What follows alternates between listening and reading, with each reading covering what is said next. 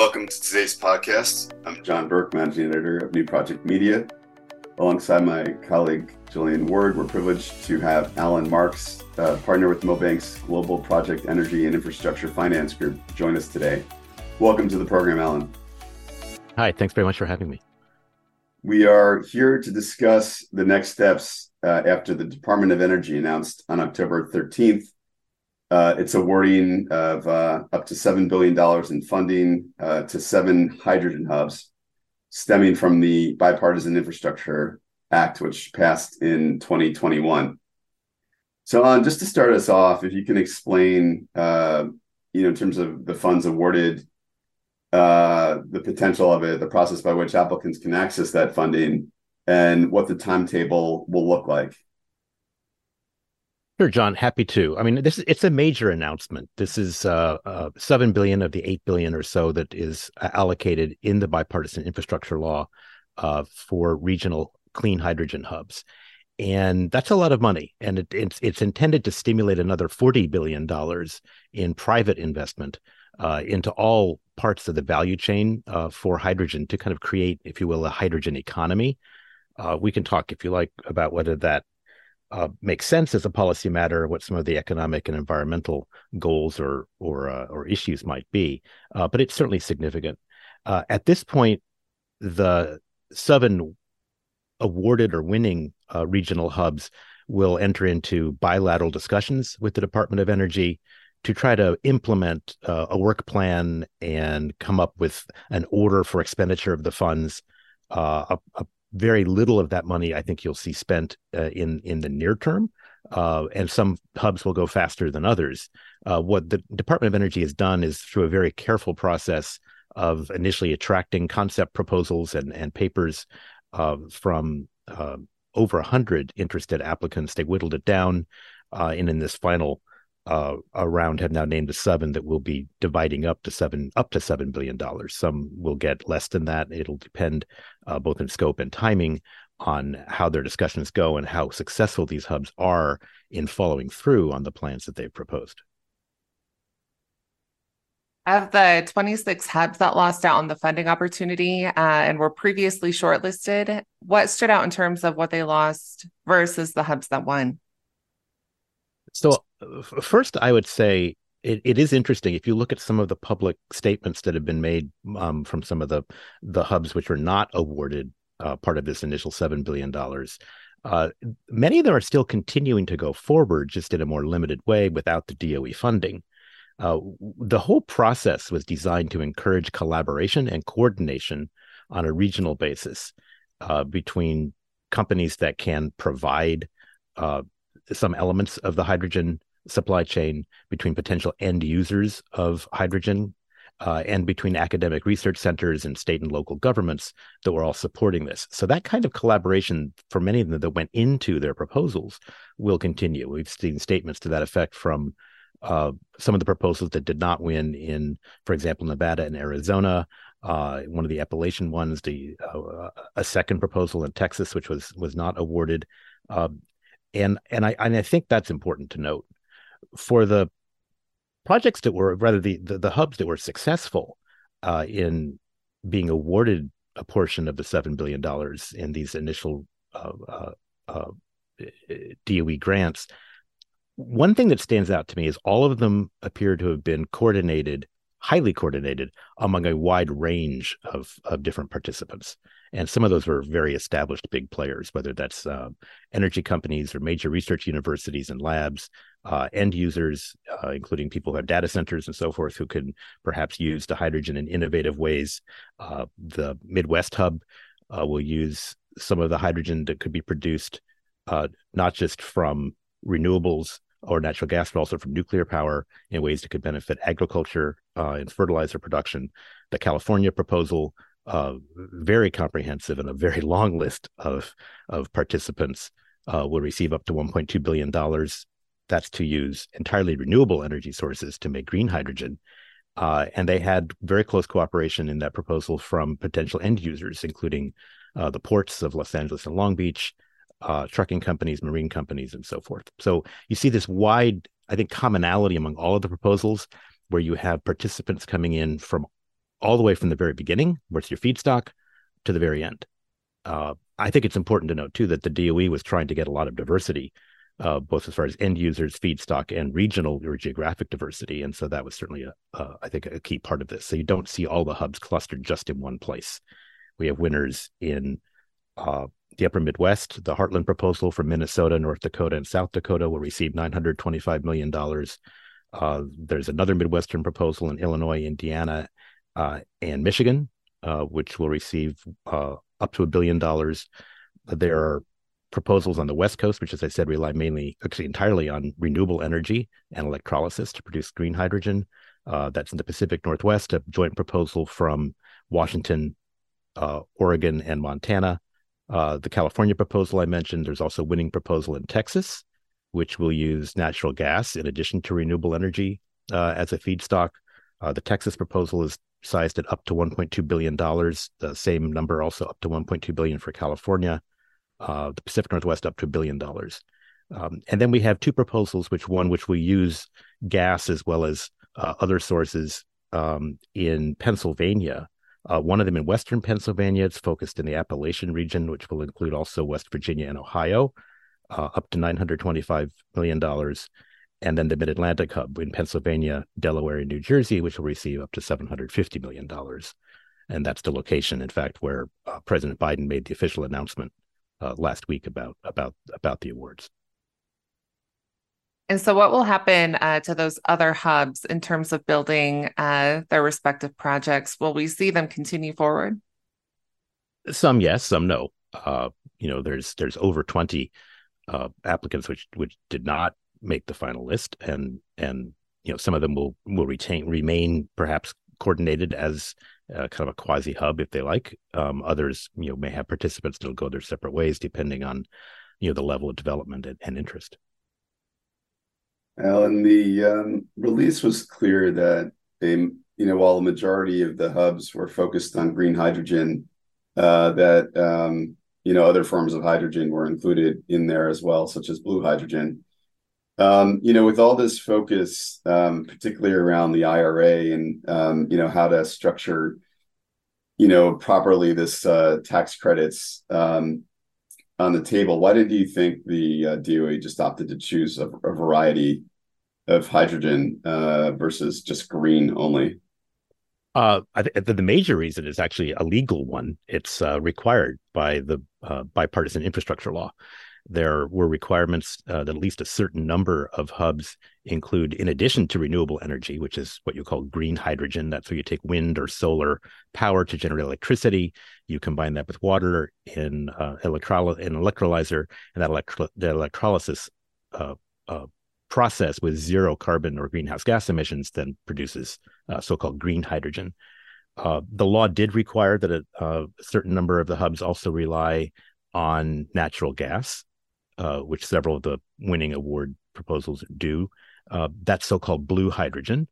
Uh, traditionally, if you look at how hydrogen is produced in the United States, 99% uh, of it today is produced by using natural gas, and most of that is by running it through a, a, a steam methane reformer uh, that process is extraordinarily intensive in greenhouse gas emissions, uh, mainly CO2, uh, but also there's in the associated value chain uh, significant leakage or emissions of methane uh, and also NOx. So, if that can be decarbonized and still take advantage of inexpensive natural gas, the theory goes, um, then you can you can have uh, you know improvements and reductions in, in greenhouse gas emissions so the way to do that is to take the natural gas run it through an smr uh, steam methane reformer and then capture the co2 emissions on the back end and sequester them. So this is a place where the infrastructure law and i would also say you know even more significantly you mentioned the inflation reduction act but the tax credits that are available not just for uh, blue hydrogen uh, which is you know the natural gas based hydrogen production uh, using carbon capture and storage, but also for carbon capture and storage itself, because that is um, uh, an infrastructure investment and techno- and a technology which is uh, challenging at scale, to say the least, which is somewhat novel um, and very expensive. So the tax credits in the IRA for not just hydrogen but also for CCS uh, investments, uh, the Inflation Reduction Act not only by way increased the tax credits available for carbon capture and storage, but also reduced the, the thresholds that applicants would need in order to take advantage of those tax credits. So there's certainly a theme between these two laws that is, is apparent in the awards for the regional uh, clean hydrogen hubs. Um, and, you know, environmentalists may point out that perhaps one of the reasons so many uh, oil and gas companies uh, uh, and utilities that are based on gas have been participants in some of these hub proposals, not just because the law requires there to be a blue hydrogen, uh, uh, you know, share of, of the funding, uh, but also because it's a way to preserve a market for natural gas if that's needed for for hydrogen production. Um, that is that is certainly a very controversial point politically and in the environmental community. Um, nonetheless, right now, about two thirds of the funding uh, the that is promised to the award recipients for the regional hydrogen hubs is going to go to green hydrogen, with the remainder available for for blue or so-called pink hydrogen, which is uh, also required by the law for at least one of the hubs. Uh, that's where the electrolysis with zero carbon emissions uh, uses nuclear power as opposed to wind or solar or other renewable power uh, in order to create the hydrogen. Um, I want to just shift gears real quickly to the funding itself. Um, trying to get a sense about how it would impact the cost of any given project that comes out of these hubs. Yeah, so the hubs include projects that uh, may make hydrogen. It also importantly includes uh, and required uh, uh analysis in in in scoring the proposals for end use cases. You know, finding ways to use hydrogen that uh, will then either have less emissions in the production of the hydrogen or decarbonize other hard to abate sectors, uh, transportation, industrial heat, uh, fertilizer production, for example. Um, and so the proposals can be used to fund uh, any projects along that that route, and most importantly, I think the connecting infrastructure, the storage and the transportation of uh, the hydrogen uh, and in the case of those that use blue, I'm, I'm, sure that some of the CCS projects would also be eligible for that funding. So, to the extent the government is uh, attracting co-investment from not just state and local governments and universities, but also especially from private sector participants, and you know, there's a multiplier effect. If you can attract forty billion dollars of private money by spending seven billion dollars, and if you can use the government monies to spur the collaboration, the connecting infrastructure, and the R and D, uh, then that makes the private investments you know significantly more valuable. And doing this on a regional basis means you're collecting in at least in these seven areas, you know, a critical mass. And we can see in other areas, whether that's you know film or Silicon Valley for tech or what have you, this concentration of expertise and collaboration uh, in an intentional way can can really create can create markets and create you know multiplier effects for for investment.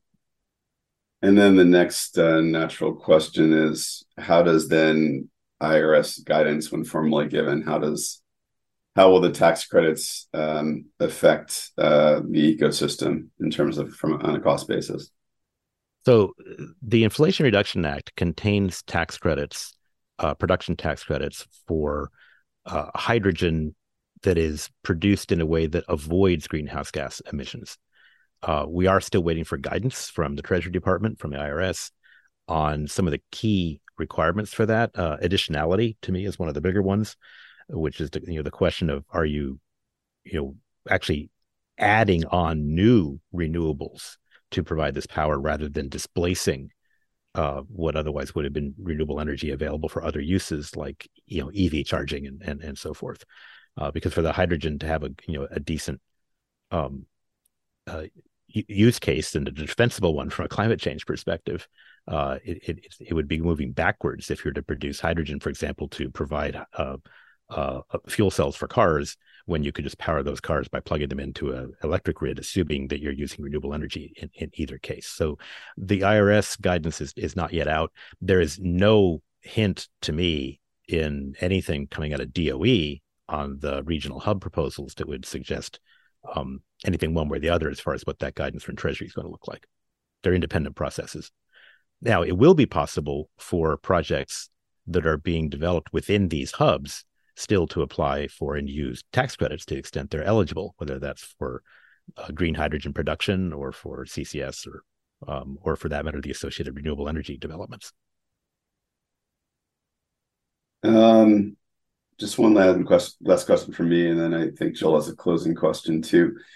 If you were to take a look at just the the, the people awarded the or the the sub parties in the, these hubs that were awarded, if there were any particular big winners that stood out um, here versus others, just curious your thoughts on that. Yeah. Um, look, I think they're, they're all winners because they're all getting significant funding from the government and and also the recognition. And I think the you know that that does help them in their efforts to collaborate and, and bring on new partners. Um, I think the role of universities in this and academic centers is often overlooked, especially by people involved, you know, like me in the private sector and, and in financing uh, and and uh, tax credit monetization. Um, but that that is really huge for a lot of them. Uh, the other thing that struck out uh, stuck out to me, uh, I was quite struck by the job creation numbers and how different they were. I think it's really important to remember that the Inflation Reduction Act and before it the the bipartisan infrastructure law, which is the source of the seven billion dollars of funding for the regional clean hydrogen hubs, that that is fundamentally not just an environmental or a climate plan. It's fundamentally industrial policy meant to create jobs and meant to create domestic jobs. So just as the Inflation Reduction Act contains, you know, domestic content requirements or adders for certain tax credits, uh, here in the in the regional hubs, job creation and community benefits uh, were a significant part of the assessment. So each of the proposals had to come up with uh, they were, would have been scored based on technical merit. Uh, they would have been based on the financial and market viability of their proposals. Uh, how well would the hub function? So it's not just a matter of spokes, but is there really a synergistic, you know, kind of a um, uh, additive element to the fact that they're collaborating. Um, management and team partners, you know, how how good are they? But then, most importantly, at the end, not most importantly, but a, a, and a significant factor in this were the community benefit plans. Uh, at least 40% of the benefits, which includes the benefits, the health benefits from reduced emissions, uh, would have to flow to uh, disadvantaged communities. Uh, there, in all of these proposals, was an element of participation from uh, tribes where that was relevant or from disadvantaged uh, communities. Uh, even in the Appalachian proposal, we see elements of you know communities that have been adversely hurt uh, by the national shift away from coal production and toward natural gas and renewables. So all of these things, I think, went into the mix. If you look at the job creation numbers for these, they vary quite a bit, even though the dollar amounts don't. Uh, some of the proposals will create, you know, a few thousand uh, jobs, mostly in construction, you know, with maybe uh, 3,000 or less, in some cases, even less than a thousand permanent jobs being created. Uh, the Midwest proposals kind of stood out that way to me in particular. Uh, the proposals in, in Texas and the Northwest create more jobs. California's proposal, stunningly more jobs to be created. They're predicting uh, up to 130,000 new jobs just in construction, plus another 90,000 permanent jobs. So wow. that's a that's a that's a huge bang for the buck yeah. as far as job creation goes. Uh, and I think some of that reflects the scale, the number of participants, and the the, the coordination statewide, really, uh, from the governor's office on down to the the ports and and University of California, and of course all the private sector participants in that, which is a, a pretty long list. So I think when you look at the negotiations and how DOE doles out this money, the hubs that are creating the most jobs and that are furthest along the process of having real projects that can now you know are shovel ready and can can get going i think those are the ones where you'll see the most movement quickly. Where do you um, think a lot of the permanent jobs are are coming from in there? I mean we're, we're used to seeing only a you know a few people or a handful doing the o&m on like wind and solar projects so just curious if you had any thoughts on that. I think it reflects the fact that the california proposal really does emphasize the use case and how do you create a use for the hydrogen in this case 100% green hydrogen from renewables but how do you create a use case where you're also then uh, abating or avoiding other emissions downstream from those who would use hydrogen instead of using something else mm-hmm. like natural gas or uh, you know bunker fuel for ships uh, so decarbonizing ports decarbonizing the airport decarbonizing uh, long haul transportation decarbonizing industrial heat um, and also perhaps uh, uh, you know ammonia production. I mean, those are things which all could have a significant permanent benefit, not beyond just the construction of the of the new projects. Uh, along those lines, uh, this last question for you was how the hubs are thinking of utilizing hydrogen for commercial use, um, as far as whether it involves transportation of the product or using uh, storage ultimately. Uh, what are you think? Uh, what do you think we'll see? Yeah, so I think you know hydrogen today. Most hydrogen that is produced in the U.S. and I, I suspect this is largely true globally, is used either in production of ammonia and fertilizer uh, or is used in oil refining and uh, similar industrial uses. We do not typically use burn hydrogen for other things, and uh, hydrogen use cases that are you know proposed. One of them is, of course, to decarbonize fertilizer production. That would be significant as far as reducing uh, greenhouse gas emissions. Uh, another is to use hydrogen as a fuel in modes of transportation like uh, marine vessels, ferries, uh, maybe some long haul transportation uh, that for freight in particular, where it's difficult to use uh, electricity or electric batteries. Uh, some of that has to do with the weight of batteries. Some of that has to do with you know the availability of charging stations. You know, if you're taking a ship across the ocean, there's not a lot of places to plug it in on the way. You don't want to take the time to do that because time is money. Um, uh, you know, fuel cells compared to batteries, even for EVs, uh, have certain advantages as far as taking less time to recharge when you have to add in more hydrogen for the fuel cell, for example. Uh, there are issues around mass, but it's you know generally a, a, very dense energy source, even though it's very light and can take up a lot of space.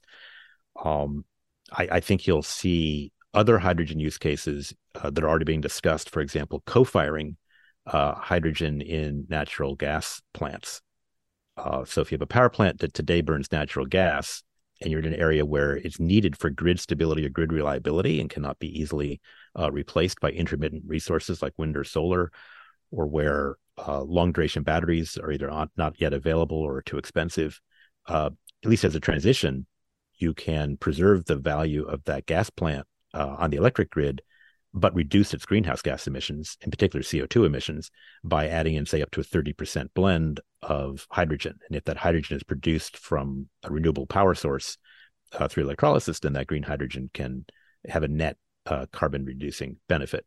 Now, there's issues with that because you raise the burn temperature for the gas plant, that increases NOx emissions, and nitrogen oxides are greenhouse gases, so that's you know a concern. There you know in these proposals you could see r&d for example dollars being spent on improving nozzle technologies to reduce the associated nox uh, emissions. Um, one key issue in all of these things i think to, to bear in mind is hydrogen production uh, and a lot of hydrogen use is very water intensive and some of these proposals are from places where you know water scarcity is not currently a major issue but there are others where water scarcity is certainly top of mind and long term i think is an issue everywhere when you look at uh, you know aquifer uh, inundation or aquifer depletion. So these are you know complicated issues, and one of the advantages of the hubs, I think, is to come up with end use cases that are aligned with the available feedstocks and the better you know the best in class technology that's to be created in order to stimulate the right types of investment where there's not just economic return but also environmental benefits and job creation. Great. Uh, and something to watch out for too, Allan, as we still are tracking plenty of um, deals done in the natural gas space, and uh, you know what the next generation is going to look like. Some familiar investors, but you know they they're obviously looking for next generation use, and you've outlined a nice case there.